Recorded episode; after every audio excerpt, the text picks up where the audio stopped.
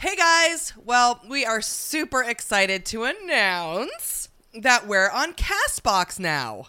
Castbox is the fastest growing, highest rated podcast app on both iOS and Android. And it does have all your favorite podcasts, okay? Okay, you can still listen to Dumb Gay Politics wherever you get your podcasts, but we just want you to try Castbox. We literally hate every single other podcast provider, as you guys know, and especially the main one, and you know which one we're talking about. and we're super excited that we're finally on Castbox because we think it's the best. So try it. Uh huh, it's all shit, it's all just dumb gay politics. America's gotten kinda whack, but we're not gonna let it go down like that, cause we got a dumb gay podcast, a dumb gay political podcast. We probably don't have all the facts, but we got opinions and we'll backtrack. That's why it's a dumb gay podcast, a dumb gay political podcast. Ooh, it's all shit, it's all shit. Ooh, it's all shit, it's all shit. I mean, are we gonna die? I. It's all shit. Uh uh. This shit is bananas. B A N A N A S. This shit is Trumpanas. T R U M P A N A N A S. What? I don't know. I don't even know. Hey everybody, welcome to Dumb Gay Politics. I'm Julie. And I'm Brandy. And this is the podcast where we recap the week in politics like we are talking about the week in reality TV. And it's been a crazy week for news, girl. Oh, girl. Trump went to Vietnam and had a meeting with Kim Jong Un, which ended in nothing. Trump's former lawyer testified before Congress and called him a racist, a liar, and a crook, and that also ended in nothing. So we're going to skip it all and introduce y'all to the brand new Icon series that we're doing for Scrunchy 19. Mm-hmm. But first, last week we went to 2020 Street and did a quick rundown of the five most relevant candidates running to win the Democratic nomination for president in 2020. That's why it's called 2020 Street. Right. So we did Bernie Sanders, Kamala Harris, Amy Klobuchar, and Cory Booker. We will definitely be doing the segment again soon, and we're going to include Julian Castro, Marianne Williamson, Kirsten Gillibrand, and hopefully and probably Beto O'Rourke, Sherrod Brown, and Joe Biden. So the rundown that we did do was quick and dirty, and it was by no means a deep dive because, quite frankly, we didn't have enough time. As it was, that episode uh, ended up being an hour and a half long. Mm-hmm. If we were still at Embassy Row, Britain would have lost her goddamn mind. I know that. During that segment, we asked the 14 listeners to message us on our Patreon podcast or our website if they are a person of color who is a Bernie supporter. And uh, we got a few emails. We sure did. we sure did get a few emails. Who knew? Not that many, considering. Well, but, not that many. but we did get a few. But the ones we got were quality. Yes. And were chock full of content. uh, so now, um, not all of them were people of color and what they thought about Bernie. Some of them were just white people pissed off about how shitty that segment was and how unfair they thought we were to Bernie. So, in the interest of full disclosure, uh, we're going to share some of the feedback with y'all and give you our feedback on the feedback. So maybe this segment's called Feedback on the Feedback. Yeah. We're gonna be nice, meow meow. We're gonna try and be sensitive. Yeah. We're gonna try and be understanding and know that uh, we're not gonna take anyone's feedback personally the same way we expected no one would take ours personally. uh, just to quickly recap, I said that I don't I don't relate to Bernie Sanders, and I was scared when I found out that he was running again that we would piss off the 14 listeners, mainly because we pissed them off back in 2017 Uh-huh. when we made um, jokes at Bernie's expense. And um, not for nothing, I was right because we did piss them off. I was, I stepped right in the trap. I was scared we would step in. We stepped right into it. We, I mean, it wasn't even a week after he announced he was back in the running that we pissed everyone off. I would say that we put on um, like bathing suits Uh huh. and ju- like jumped Dove- on a diving board Uh-huh. and dove into them Dove into the shit shit pool. to the traps. Yeah, we sure did. And um, so, yeah, Well, what? Can Yeah. I mean, we're just trying to be ourselves. Yeah. What can I say? But um, our super boo and unpaid intern Jesse, aka Irana Rowe, was very upset. by the fact that we didn't talk shit about the other candidates' physical appearances in the segment with the same rudeness and joy that I rip on Bernie. uh, he also pointed out a million important research points that we overlooked. Point taken and very fair, Jesse. We didn't do a deep dive. Um, his appearance is low hanging yet relevant fruit, and I wouldn't like it if anyone talks shit about Obama, so I feel you. Um, Jesse is white though, so he goes into the white Bernie supporter column. Correct. Now, I do want to really push home the point that it, Jesse loves Bernie Sanders, and I know that I love Obama, and we love we love Obama, we love Elizabeth Warren. There's people that we absolutely love, and they feel like a part of our family. They feel like the part of a part of our hopes and dreams for the future. And when somebody is casually just being a dick about that person, it does feel personal and it hmm. and it hurts. You know what I mean? And mm-hmm. Jesse is a lot more informed than we are. I mean, just as a rule, he just is. So, um, now not only does he have two people that he, you know, presumably likes talking shit about somebody that that he loves and hangs his hopes and dreams on, he also has two people that are fucking just basically numbnuts, just talking out of their ass about, you know, how he looks like he has bagels and locks flying out of his mouth about Bernie Sanders. So, um, we love you, Jesse. We heard what you had to say, and you were and you were right, and we were, um, you know, we're not fair and balanced No, and we are not. and we um we definitely went in on him more um because he gets on our nerves and such but um uh, we understand how that can feel personal Yeah. gorgeous new listener stacy O who is besties with longtime listener Kelsey Coppola weighed in on Twitter and she took umbrage with our obsession with Kamala and the fact that we ignored her quote progressive prosecutor bullshit. Mm. Valid point Stacey. We love Kamala and absolutely did not ignore that uh, we didn't mention it because we didn't care. Stacy is also white. Not sure if she's technically a Bernie supporter, but we're going to throw her in the white column. Stacy, thank you so much for listening. We hope you continue to listen. And Kelsey, thank you for badgering your friends to listen to us. That's the kind of listener we love. Thank you guys. Uh, Donnie Hollandale, a 30 something black millennial living in Northern California, was super bothered by the segment and had to turn the shit off halfway through. Um, Donnie is one of our original 14 listeners and a Patreon member and a huge Bernie supporter. So that's one for the person of color column. Um, Donnie feels like we need to give all the candidates a fair shake and judge them based on the issues, like many Bernie supporters who were forced to support Hillary in 2016. And me, I too was forced to support Hillary. So I get that Donnie. I, you know, I, she wasn't my first choice. No. I don't really believe, and I can't speak for Julie, but that wasn't the reason that I don't like dig him. Um, I already said I didn't that I don't I don't connect with him because he lacks swag and he doesn't speak my language. I'm from the West Coast. I'm a lady from the West Coast. He's a he's a man from the East Coast, and um, he just doesn't speak my language. We're completely different generations. Now, do you do you hold it against him all of the Hillary stuff in 2016? Uh, do I hold it against him the Hillary stuff? No, no. I mean, I think um he felt that he needed to run, and he went. He was on an actually different platform, so for that, you know, okay. But I just um he doesn't speak to me. He doesn't speak to me, though. I wasn't like some huge fan of hers, but I like her as a president better than him at the time, and um So for you, it was just a personal cho- choice of either one of them. It wasn't that he came in and threw salt in the game. Like I bet if we asked Sarah Silverman, Sarah Silverman feels like um, it should have been Bernie and not Hillary. Right. Uh, and I absolutely do not think that. And it, I would have been annoyed had he been the had he been the candidate. I would have voted for him. You know what I mean against Trump. But I was And do you not think that he him. pulled a lot of her votes away? I think he pulled a lot of her votes away. I think he well, oh completely totally. I think that he he he was like almost like a Ralph Nader to me. He was like a third party. And I Okay, think well, that's what I'm asking you.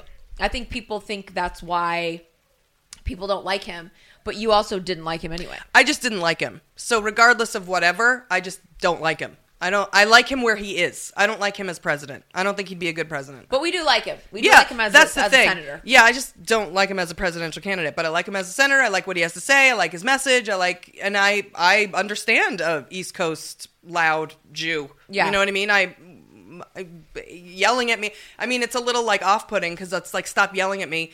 But at the same time, his message is good, and um, but no, I don't. I don't see it as a Hillary or Bernie necessarily. And again, Donnie, like that's what we were asking for. We wanted to hear. We're not saying that he's not good because he's not for people of color. That's not what we meant. Not in any way. No. I was simply asking if it was people of color that were down with him. That's all I wanted to know. It's I'm gonna like who I like, regardless. Uh, Mm-hmm. But I was just curious um, who his staunch supporters are. I don't do um, social media, so I was never a part of like seeing all that stuff on Facebook and all that stuff on Twitter from Bernie supporters who are super can be super aggressive, and I just didn't know who they were.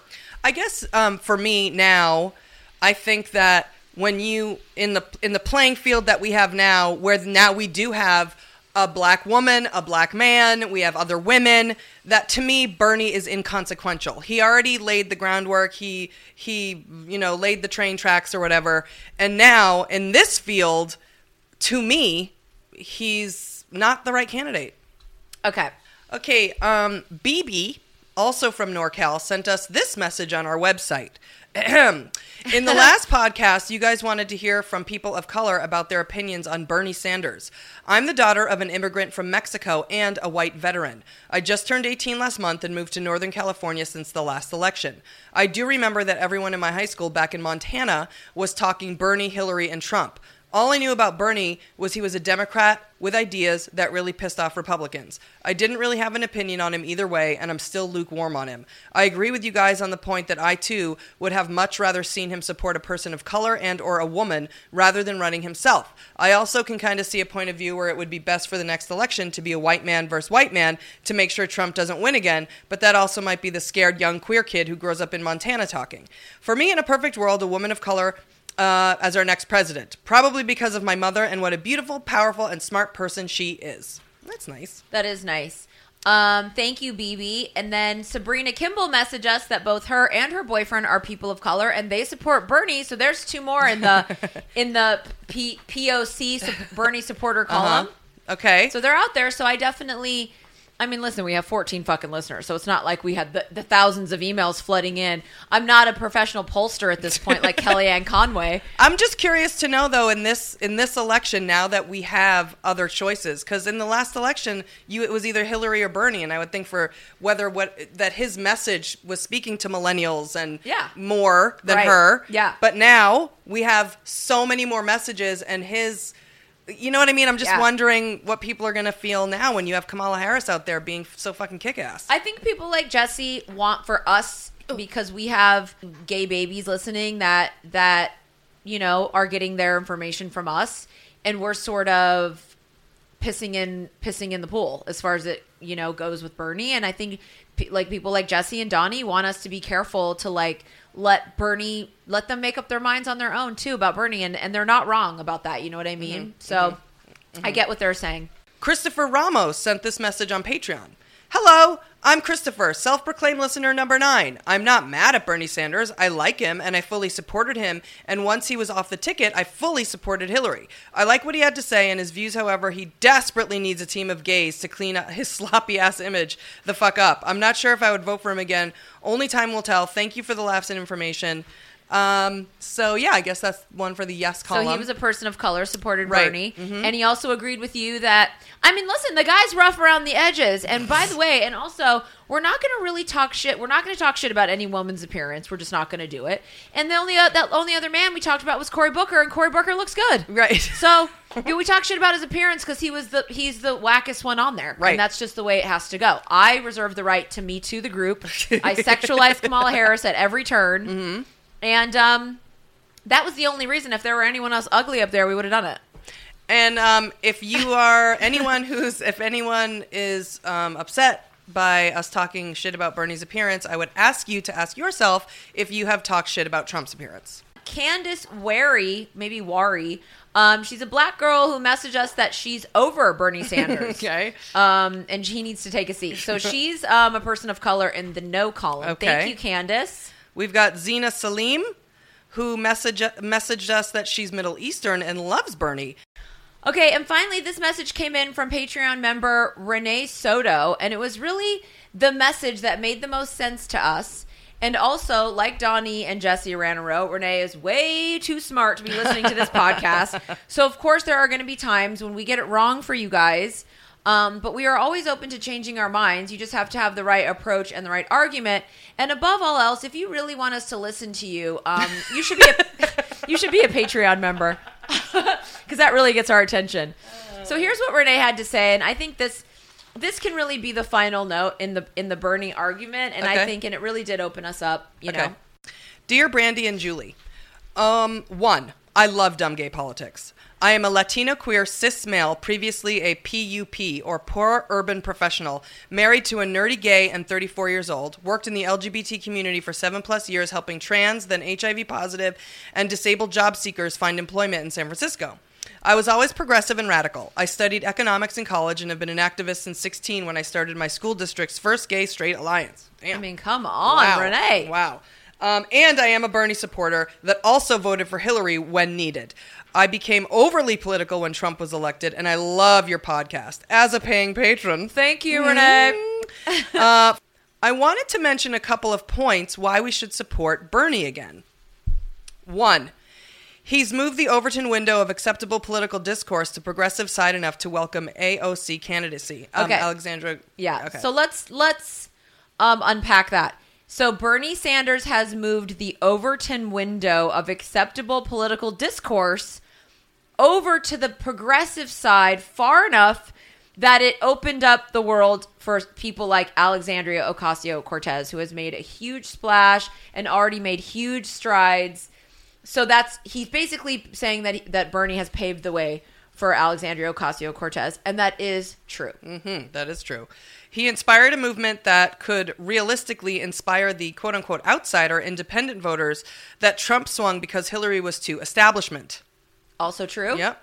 Bernie would have won the primary had Debbie Wasserman Schultz not conspired to make Hillary the candidate, which everyone glosses over. Well, not you, meow meow, because you always go in on old Deb, her crispy onion hair. Yeah, the the uh, the absolutely Deb and the and the Democratic um, National Committee. yeah they wanted Hillary they didn't Yeah. want Bernie so they they made that happen. Um, Russia helped Bernie too, by the way. Okay, number four, he is the only candidate that has raised the kind of grassroots monies, ten million in twenty four hours, that prove he has a mobilized base. hmm Uh, five, he's tough on all the right issues and a strong orator. Except Julie thinks he spits I when he talks. I feel he's a little. I don't think he's a great orator, but he's he's definitely passionate. I would say he is strong. Strong. Okay. Agreed. You know? Agreed. Six. Lastly, I didn't like Bernie at first, but he inspired me and made me dream of a different future. Those Bernie or bust voters may have been slightly sexist and white centric. Thank you, Renee. yeah. And aggressive and self righteous. But Bernie represents those that wanted a change, but maybe weren't entirely ready for it. Okay. I'm voting for Bernie again, and I think he's our best chance to bring those slightly racist, white centric, and slightly sexist, poor white, uneducated, and disenfranchised back to the correct side of history. Hmm. yeah, we liked your we liked your message, Renee, and, it, and it did. In fact, you being a Patreon member, and also, um, and the message was succinct, and it and it made a lot of sense, and um, and we're gonna Yeah. try Yeah. in the future to keep it fair. Yeah, and yeah. um, we all know we it goes without saying that us and everyone else who listens to the podcast we're going to vote the way we need to vote when the nominee comes down Oh, yeah. and we're all going to just put it all and we're all just going to laugh about this we're all going to laugh about it so we love you guys and we hope that that um informed us of something i don't really know i don't know who's in the white column who's in the person of color column who's in the no who's in the yes but um it's pretty much what I thought. Yeah. There was, I mean, Xena surprised me. And why not? Sabrina and her boyfriend surprised me. Yeah, and I think it's cool to um, just to you know, it's like getting to know each other. You know what I mean? Yeah. Just getting to know who's into what and who's thinking what and who's what and you know, it's yeah, and good Don- to know. Donnie mentioned in his message that we didn't read that it was kind of like CNN, you know, said this thing about Bernie and people of color, and everyone's just run with it. I did. That's not the story for me, Donnie. I really just was curious. Um, Right. I just thought to myself, who is this guy speaking to? Mm-hmm. Um, and I was wrong. You know what I mean? There are people out there he was speaking to. He's speaking to young people. Is who he's speaking to. Yeah. You know what I mean? So. Um, anyway, ha ha ha. Let's all laugh about it later. I'm gonna bring that back.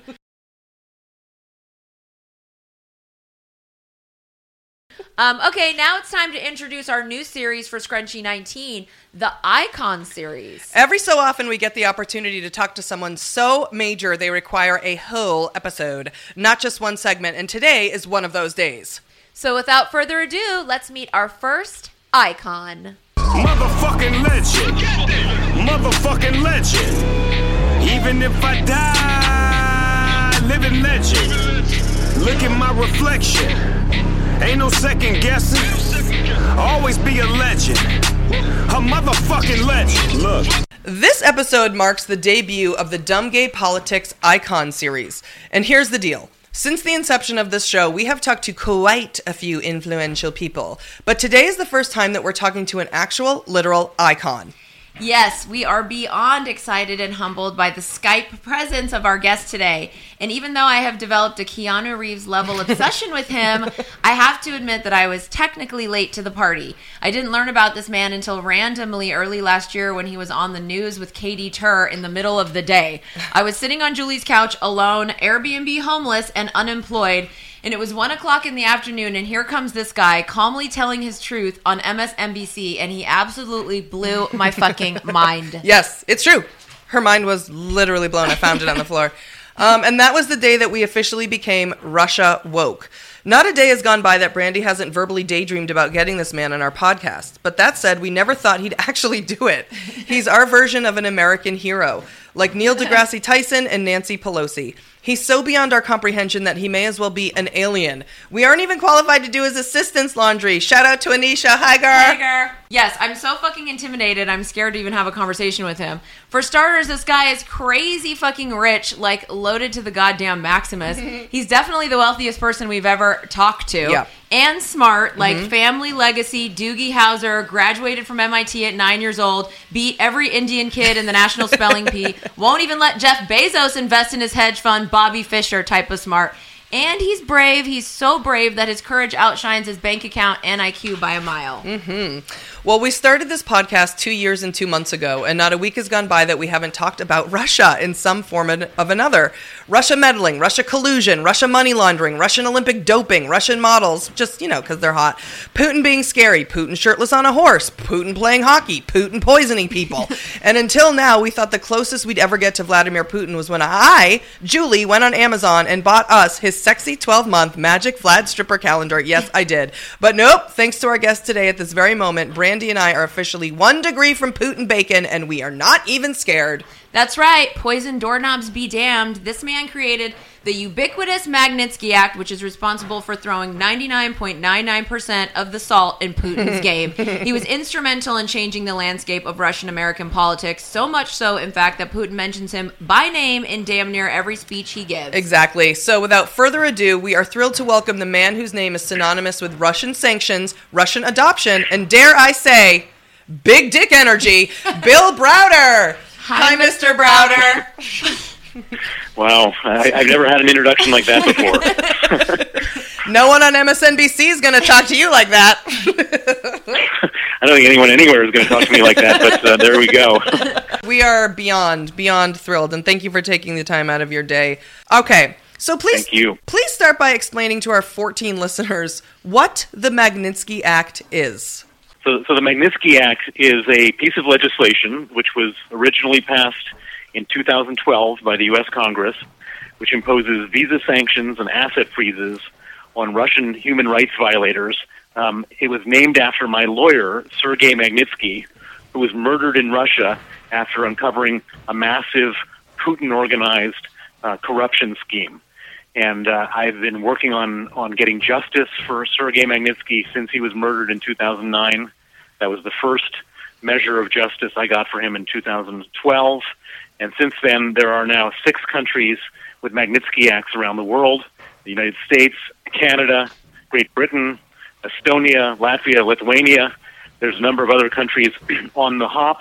Uh, the European Union is now considering a Magnitsky Act. Wow. And I can tell you that Vladimir Putin hates this thing more than anything in the world because Vladimir Putin is a human rights violator. We all know that. He knows it. And he's a very rich man, and he keeps his money in the West.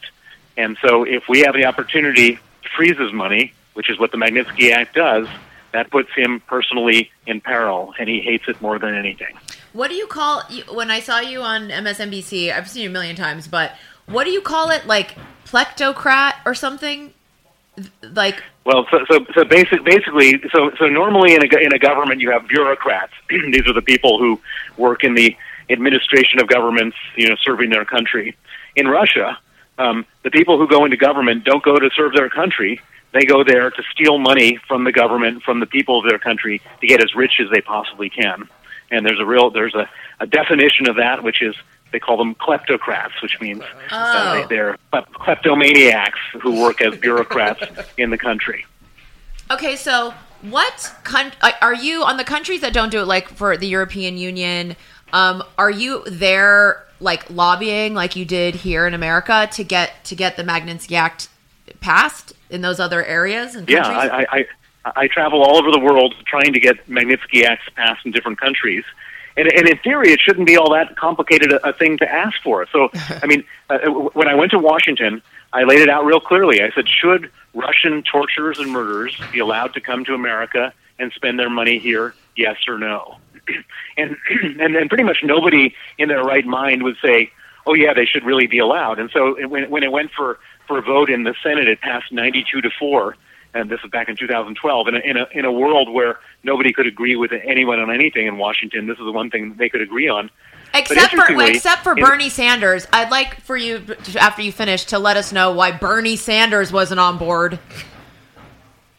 Good question. I have no idea. Everyone was like feeling the burn um, during the 2016 election, and I was like, "This guy voted against the Magnitsky Act." I don't know what kind of weird stuff is going on in his his head, but that's not good. And, Yeah. and, and No, I'm that's not see- good. And, and and and I have to say that no one paid any attention to that back then, but a lot of people are paying attention to it now. I mean, it, you know, in a world where where Russia has has obviously been been trying to influence the U.S. political process. Um, here's a guy who was doing Putin's bidding for him in, in Congress. There was actually another guy. Uh, his name is Dana Rohrabacher. Thank thank God he's not around anymore. He was a a Republican congressman from Orange County, and they they called him Putin's favorite congressman because he was out there literally trying to repeal the Magnitsky Act in the in the U.S. Congress. Well, Bernie, I, uh, Putin helped Bernie in the election, right? I mean, Russia was was assisted Bernie kind of, so it's really really shady. We're putting it on the street to our Yeah. three listeners. Good, good, do please. I mean, it's uh, you know, I, I mean, th- th- there there are these guys, and Bernie, by the way, um, he was he was um, uh, visiting the Soviet Union during his um, honeymoon. I think I, I saw some pictures of him. So That's interesting. it's it's all a bit it's all a bit dubious. And then there he was th- there was two guys, the two senators from Rhode Island voted against it too. Is that is Rhode Island like mini Russia over here, or do you know why they did that? You know, I, I, I don't know, and, and I think that's a little less sinister. Um, um, but I, I think they were they were pushing for uh, trying to have a global Magnitsky Act, and this was just Russia, and they wanted it global. But but anyone who voted against it, um, you know, they, they they have some explaining to do for sure. Yeah, they completely do. I had a um, a question about would you speak to how exactly Putin and the oligarchs um, how did they steal technically from the Russian people and then where were they trying to put the money, the money that you have now like made it impossible for them to get? To invest. To well, invest. so so the, the, the, so, so, so the, the the most real example that I can share with you is what happened to us, which um, which is a really it's it's it's a complicated story, but I can make it simple for you, which is that that um, in 2006, my company, my investment fund, um, paid 230 million dollars of, of capital gains tax to the Russian government. And what happened was, after we paid the tax, our offices were raided by the police, who seized all of our documents, all the documents for our investment companies, and then um, used those documents to steal our companies, do like a, a identity theft of the companies. And and once they owned the companies, these these government connected crooks, they then went and, and applied for a two hundred and thirty million dollar illegal tax refund. and since they were they, and since they had people in the tax office working with them, it was approved in one day on Christmas Eve, 2007, um, and paid back to the, to them. The, the money, uh, the money of taxes, the two hundred thirty million dollars of taxes that we paid was, was illegally refunded in one day on Christmas Eve. It was the largest tax refund in the history of Russia, Wow. and um, and then the money was distributed all over the world. And and um, and my lawyer Sergei Magnitsky was the one who discovered this. He testified against the people involved, and then they arrested him, tortured him for 358 days to get him to, to retract his testimony, and then they killed him um, on November 16th, 2009, at the age of 37. And I, I, uh, it broke my heart, and I ma- made a vow to his memory and to his family and to myself that I wasn't going to let the people who killed him get away with it. And I put aside everything else I was doing, and I put aside everything else. For the last nine years and some months, I have focused exclusively on going after the people that killed him to make sure they face justice. And were uh, were you living there at that time? Like, did they try to get you?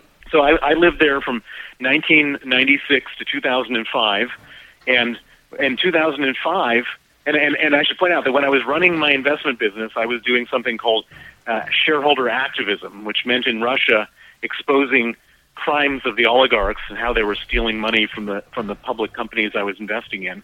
And in 2005, um, on November 13, 2005, after having lived there for 10 years, and I, and I was the largest foreign investor in their country, they stopped me at the airport, at Sheremetyevo Airport, which is the Moscow airport. Um, the four heavily armed uh, border guards took me down to the detention center of the airport, kept me there overnight, and then the next day they deported me back to London, where I had originated from on that flight. And um, and thankfully, um, they deported me instead of arrested me or killed me because these days that's what they would have done. They just they didn't have the the guts back then to um, to really go o- o- over the edge, but they would have done that if I had been there now. Um, I'm, Well, I wanted to know was Putin already there in 1996? No, Putin. So that was that was uh, pr- pr- prior to Putin. There was a man named Boris Yeltsin who was president. Boris Yeltsin had a number of uh, good features. He was a he was believed in democracy and freedom of the press and various things. But he had one really bad feature, which was that he basically mortgaged or sold the country to 22 oligarchs who ended up with uh, 40% of the country, and, and everybody else lived in destitute poverty. And so Putin came in after that. He came in in 1999 and became president in 2000. He was prime minister in 99. And when he became president, his original pitch to everybody was that he was going to end this era of crazed oligarch capitalism. And um, and he he sort of started out doing that, but then um, he really didn't intend to do that. What he really wanted to do was he wanted to become the biggest oligarch himself, and he did that by arresting the previously biggest oligarch, a guy named Mikhail Khodorkovsky. He put he owned an oil company. He's worth like fifteen billion dollars. He arrested him off his private jet in Siberia, uh, put him in jail, allowed the television cameras to uh, to film him sitting in a cage in jail, and uh, um, and and then all the rest of the oligarchs went to Putin and said, "Hey, Vladimir, what do we have to do to make sure we don't sit in a cage?" And he said, 50 percent." Oh And my became- God! And at that at that moment in time, Vladimir Putin became the richest man in the world, um, and and he remains the richest man in the world to this day. Do you think that Putin and the oligarchs look at Russia, their their own country, their people, and all of that, and just think these are just vessels for us to make money? Like they like they just don't care. I mean, I've never seen anything yeah, like. it's it's it's, it, it's it, you, you can't even imagine coming from a normal country, coming from America, and to see how these people behave, and, and the complete lack of remorse, the lack of, of empathy, and and it's just it's so cynical. They they've been, I mean, in a certain way that you know they they were all so, so badly abused as children, and everybody is mm. mean to them, and and everybody is stealing from everybody, and everyone was was beating up everybody at every stage of life. That by the time they got to be adults, you know, it's just every man for himself. Take as much as you can, and that's what they do. When you lived there, what what's it?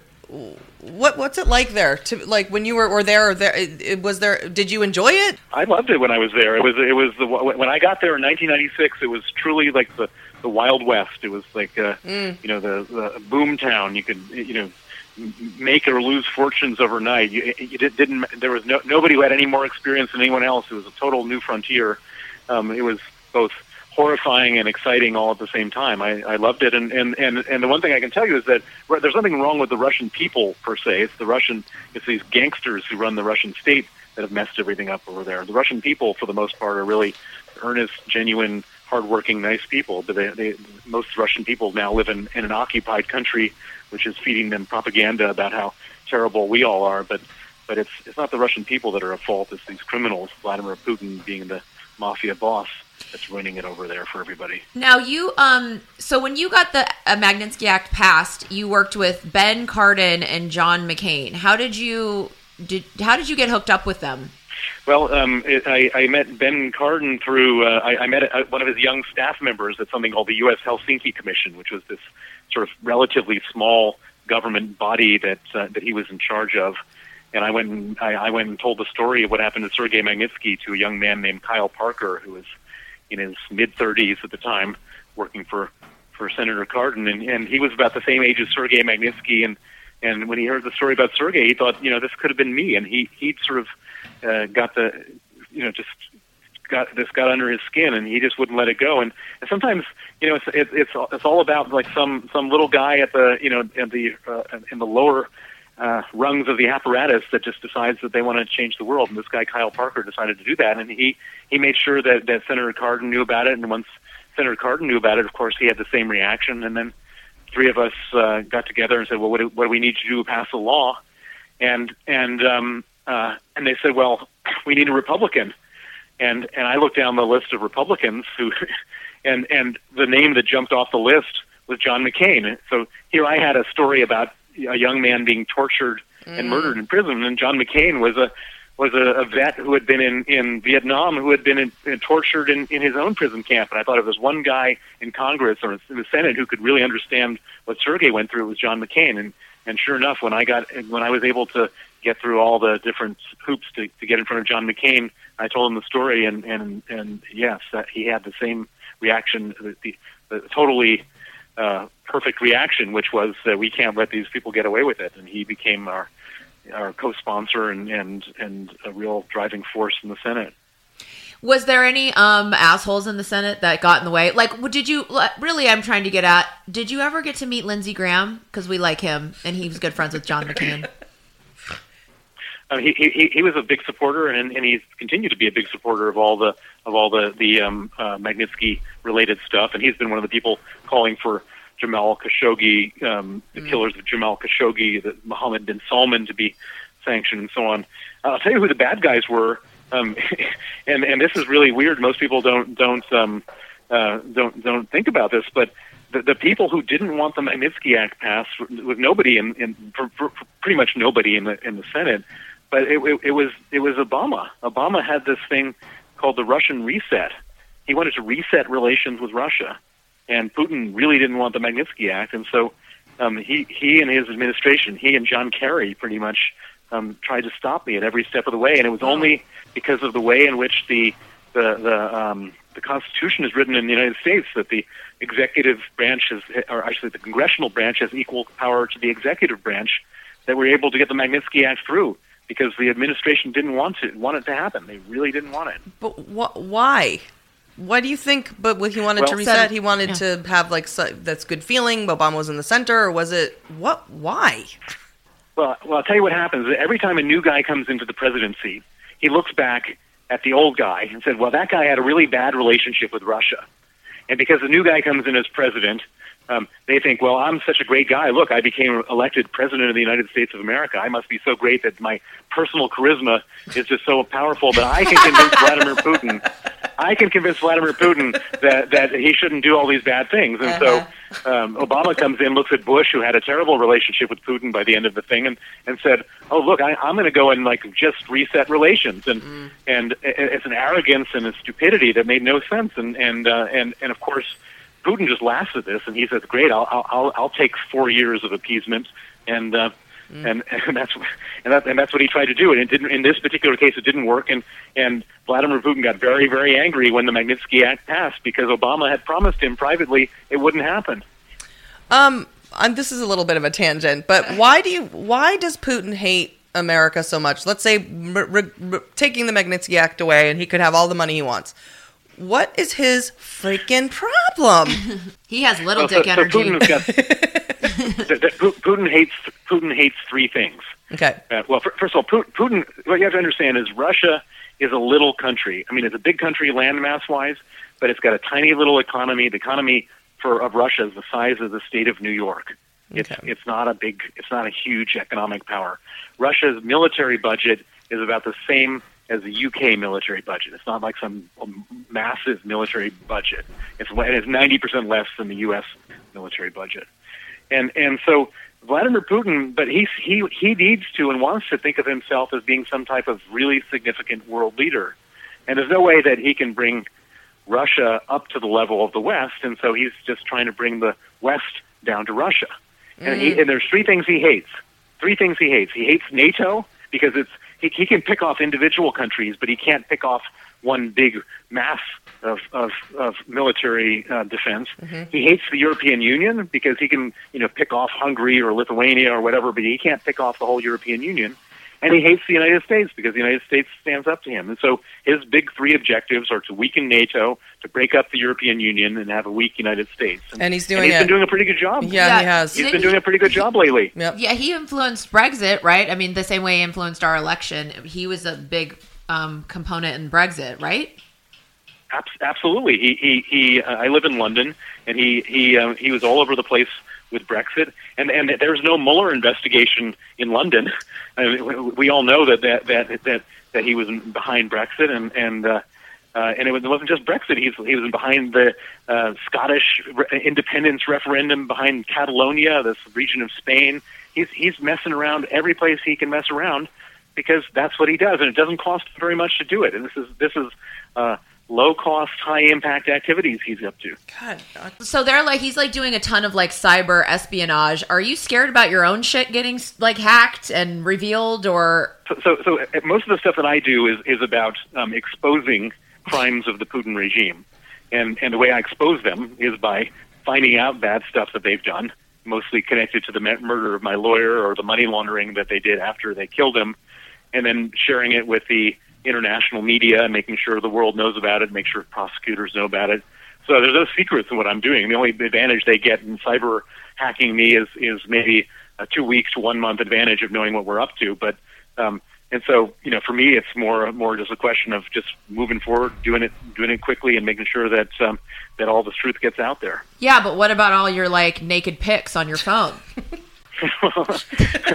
yeah, I, I don't have too many of those, but um, if I did, you know, good luck to them. No. Have you thought about with Brexit and our election? A lot of it was a lot of through social media. Um, like, what can we do? We ourselves, Julie's even got off Amazon, so we're not playing around over here. We walk the walk, okay? We don't have Facebook, but what can people do to stop the influence, at least through social media? Do you do you have any ideas or thoughts on that? Well, so, so yeah. So basically, so what, what Putin has been able to take advantage of is that um, uh, technology has moved much more quickly than government regulation. So, um, and we've seen that you know it's it's not even that many different um, uh, methods of, of social media. It's Facebook and Twitter for the most part.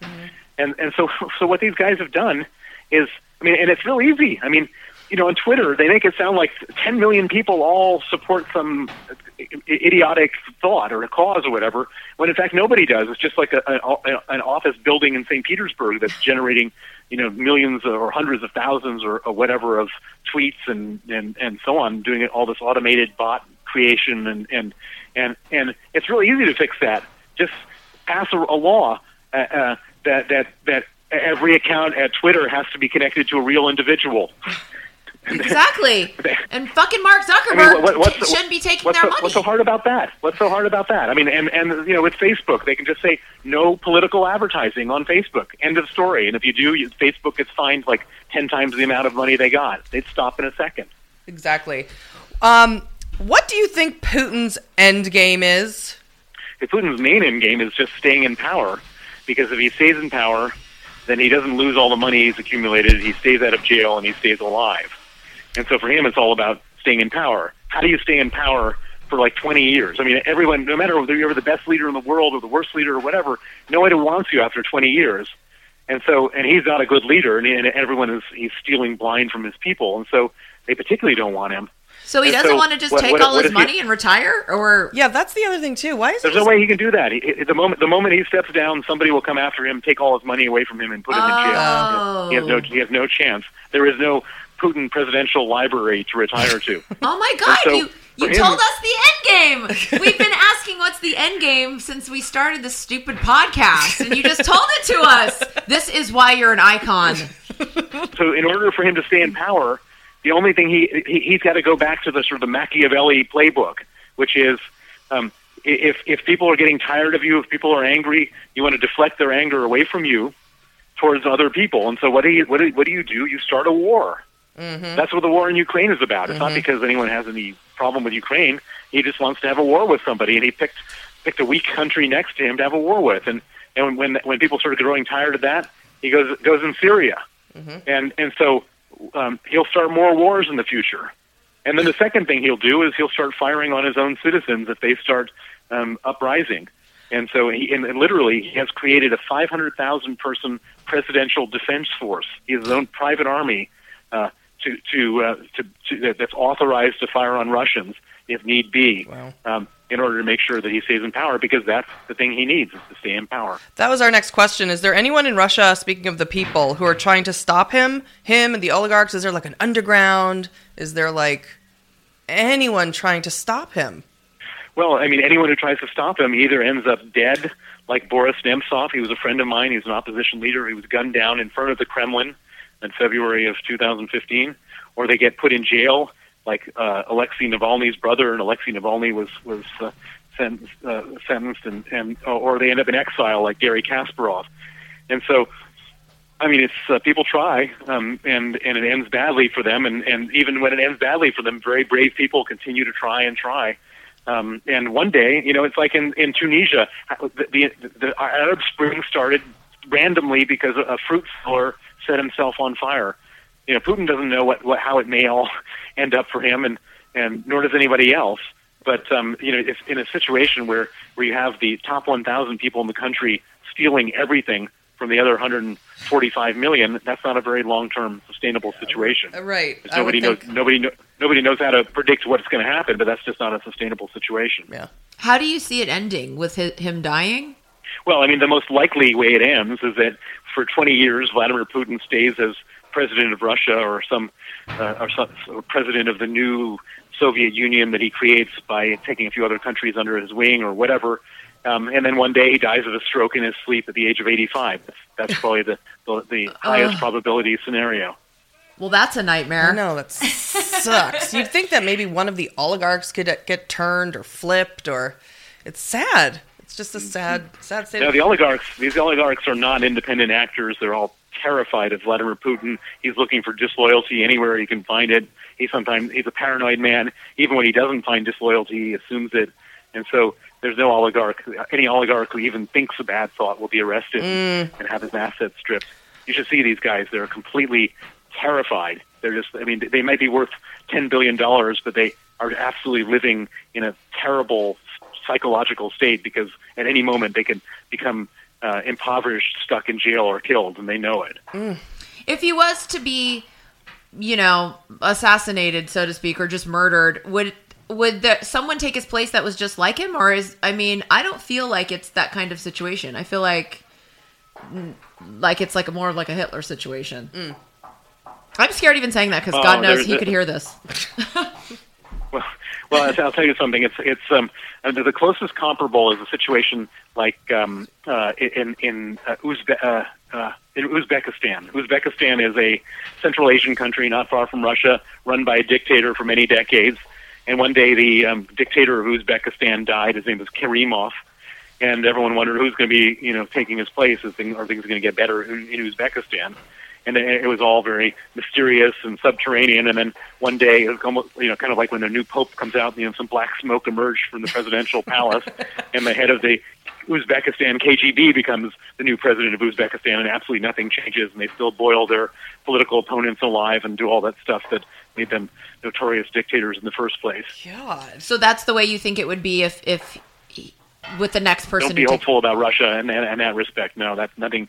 Nothing good is going to happen unless it's a, a, a total outside the box scenario. Like a I mean, it's possible, but but I, I, I wouldn't just because it, we all want to be optimistic doesn't mean that good things are going to happen.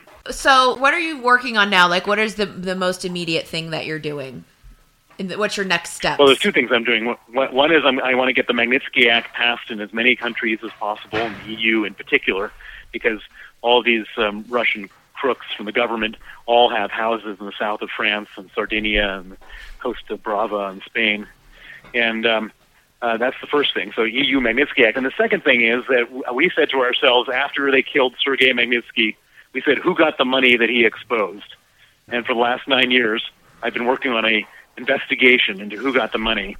And we found out where all that money's gone. And we're going through country by country, law enforcement agency by law enforcement agency, mm. and having them open criminal cases, seize the money, and prosecute the people involved. And there's now 16 countries with with criminal investigations open, and it's exposing all the dirty intermediaries from the West who help the Russians. And by the time we're done, there's going to be a lot of people who are a lot poorer, unemployed, and hopefully in jail.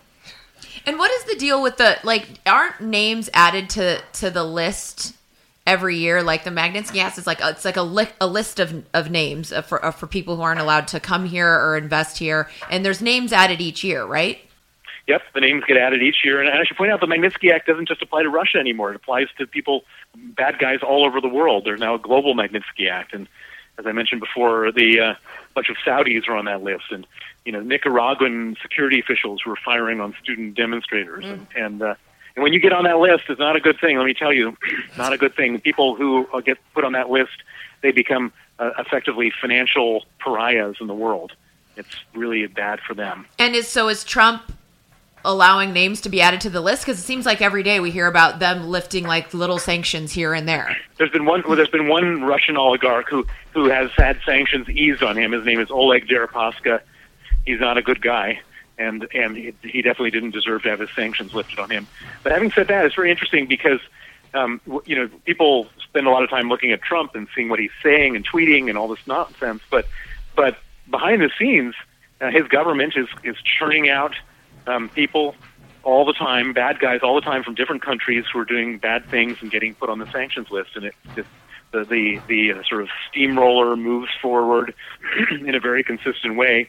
And he, he doesn't, and Trump, Trump doesn't probably doesn't even know about it. He's not even involved. He's on, you know, he's watching, My God. TV. yeah, seriously. So you wrote a book called Red Notice. Have you considered doing like a documentary? We watched a documentary called Active Measures, and I mean, you know, documentaries are pretty commonplace these days, and they're obviously not all true. But have you considered doing that? It's the way to get the word out to dumb people like us. Um, well, I- I'm not. Um, uh, I'm not. I don't really like watching documentaries, but um, uh, but we are working on a, uh mini series of uh, sort of a fictionalized mini series of Red Notice, which would tell the story like Narcos or House of Cards or something like that, which um, will will hopefully reach a pretty wide audience and give people a clear sense of what's going on in Russia. Good, good. Yeah. That's the way to another way to meet to get the the word out to dumb people.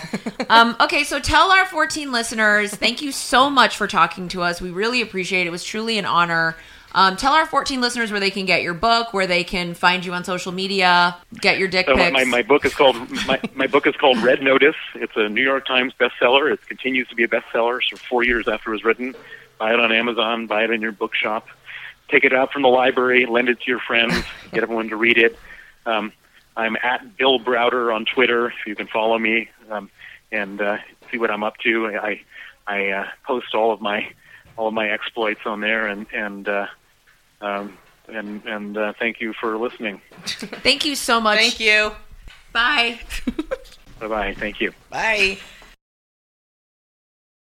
The icon interview is over, and now it's time for us to chop it up. Chop it up. She chopping broccoli, chopping broccoli, chopping broccoli. She chopping broccoli, she chopping broccoli, chopping broccoli, chopping broccoli.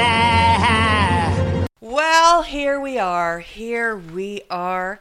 Post icon interview, ready to chop it the fuck up. Well, ah. I'm kind of just glowing. I don't know about you. I am in a post glow as well, of a Bill Browder glow. It was exciting. Um, he was so informative. Like He's such a good teacher. Yeah. I feel like I could learn any number of things from him. He could teach me geometry, mm-hmm. math, mm-hmm. science, mm-hmm. history, yeah, he's a nice, gentle way of talking. and he, and he's very um, easy to learn from for whatever Yeah. reason. He didn't mention or I didn't see anything that he'd been an actual teacher. No, I haven't seen that either. All I saw is that he has made shitloads of money. Yeah, we didn't get to really meet to him about his bank know, account like we know, know. normally would. Yeah. being that he's so goddamn rich. Yeah. Um, but we all knew. We all knew. Right. It was the undercurrent. Yeah, it really was. I think he knew, um, you know, talking about his nude pics and his dick Yeah. pics and stuff. I mean, I think he knew by the fact that he could see a litter box in the background of the Skype that our financial situations were right. grossly inadequate. Right. Right. Like maybe he was thinking, huh, why is there a sign that says the drug den? Yeah, And why am I talking to these people? Exactly. Mm-hmm. I really learned a lot. It was fan fucking tastic. I think the high point of the interview absolutely was the end game, finding out the end game. Yeah, because I've all, we've been talking about it for I don't for the beginning of the podcast. What the hell is Putin's end game? What's the long con? What is he doing? What's he doing with everyone? And we've also talked about like why isn't he just going away and retiring? He's got a two hundred billion dollars. What does he need? And now we know he has to stay in, in power in order to keep his money. Period. That's or it. and not go to jail, apparently. and not go to jail or not get killed. Because he'll end up on an island like El Chapo and like Right. Mm-hmm. with a you know barriers and guards and a fortress, and that's no way to live. No. it's no way to live. No. I, I mean I'd be fine. So that I love to hermit up and be like, bug off, leave me alone. Oh, if I knew nobody was coming, be fine. Sweet. Yeah. But I thought that was that was that was great information. I thought And- the low point was finding out he's not like Hitler, and there's nothing we can do. Right. He said don't have any hope for Russia, basically. For me, and if you listen to it again, and I hope you all do, Julie and I have listened to it more than once. Mm-hmm. Um, I pretty much checked out at that point. I was just done. I mean, I'm just done with the whole thing. Quite frankly, I'm done talking about it. I'm Right. done worrying about it. It's like the Middle East for me. It's like you, you know, you you cut off the head, it grows a new one. I'm just like, why are we bothering? Right. I don't know what to do. I don't know, right? Because especially when it's like, well, we could have a good relationship with Russia and blah blah blah. You, we want Russia to be something that it isn't, I guess. And I don't know. But Boris Yeltsin did it. That's true. So maybe there is hope.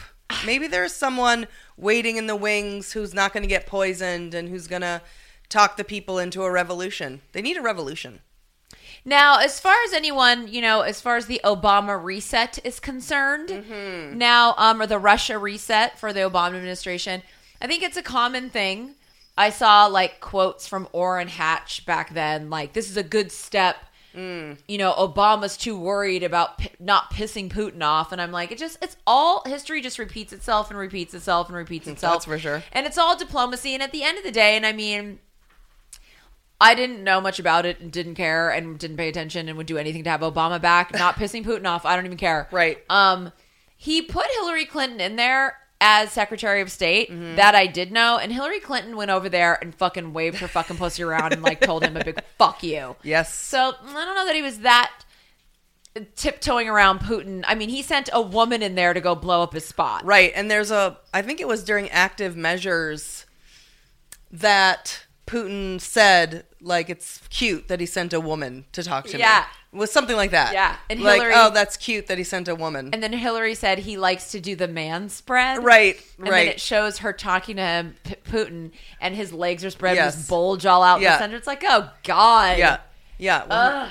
Yeah. He's completely, he thinks he's so macho and So by the time you get to John Kerry, Mm-hmm. Obama probably was on Operation fucking Russia reset because Right. Hillary had gone over there and put her fucking period blood all over him.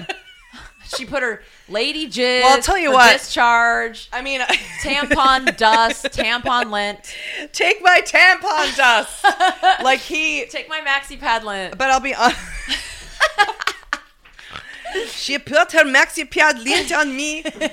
like I, I, I have to say, and not being a huge Hillary Clinton fan, You love. you gotta that. give it to her. You do. You gotta give it. We're it to in her. this mess because of her. Come on. up.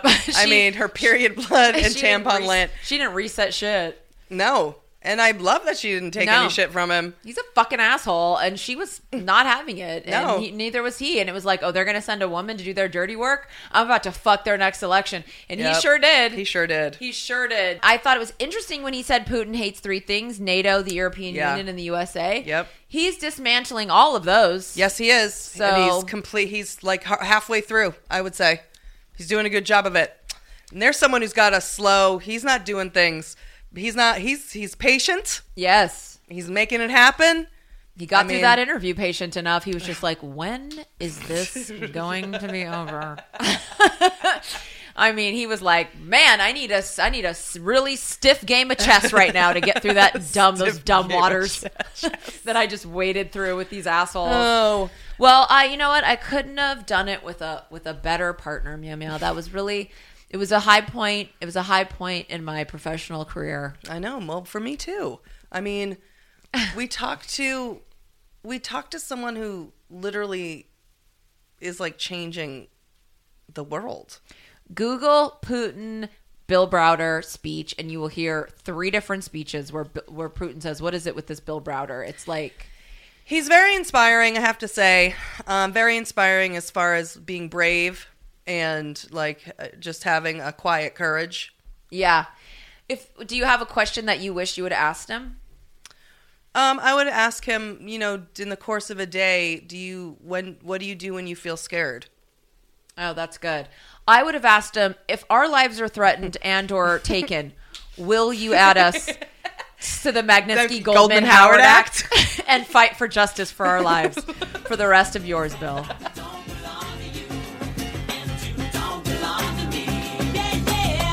So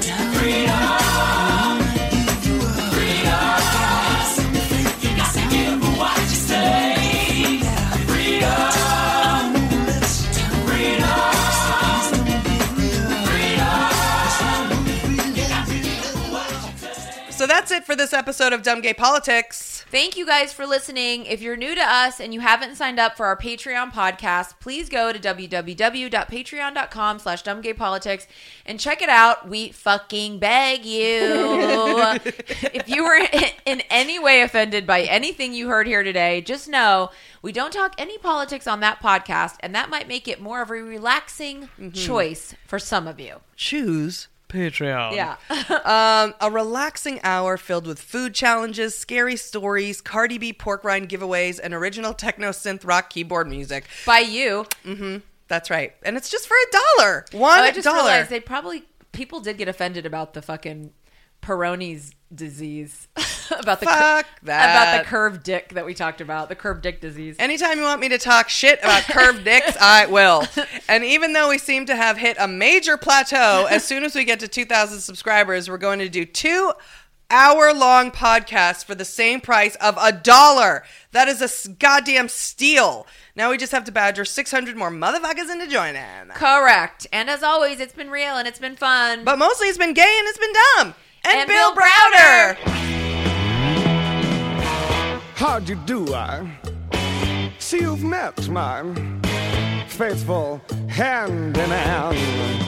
He's just a little brought down because when you knocked, he thought you were the candy man. Don't get strung up by the way I look.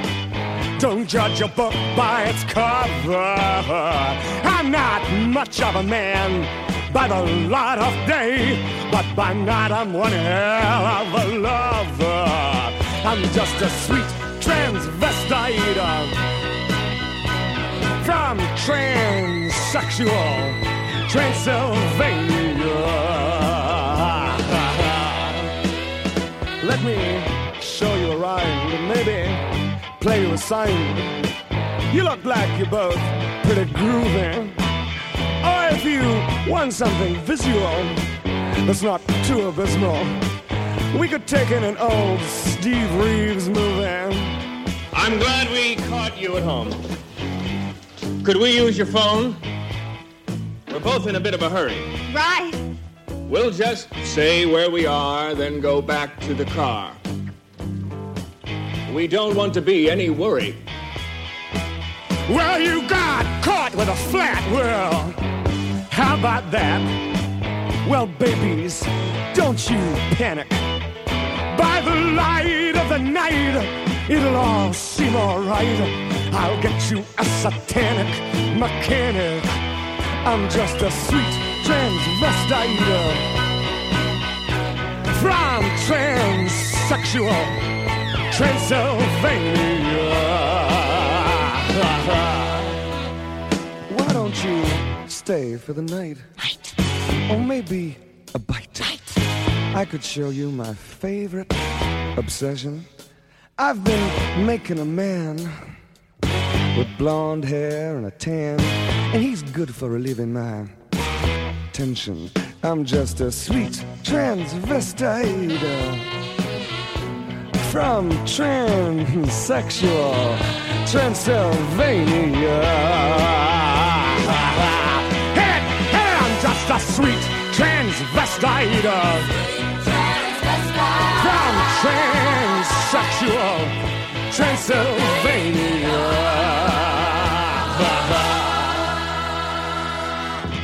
So, come up to the lab and see what's on the slab. I see you shiver with anticipation. But maybe the rain is really to blame. So I'll remove the cause. but not the symptom.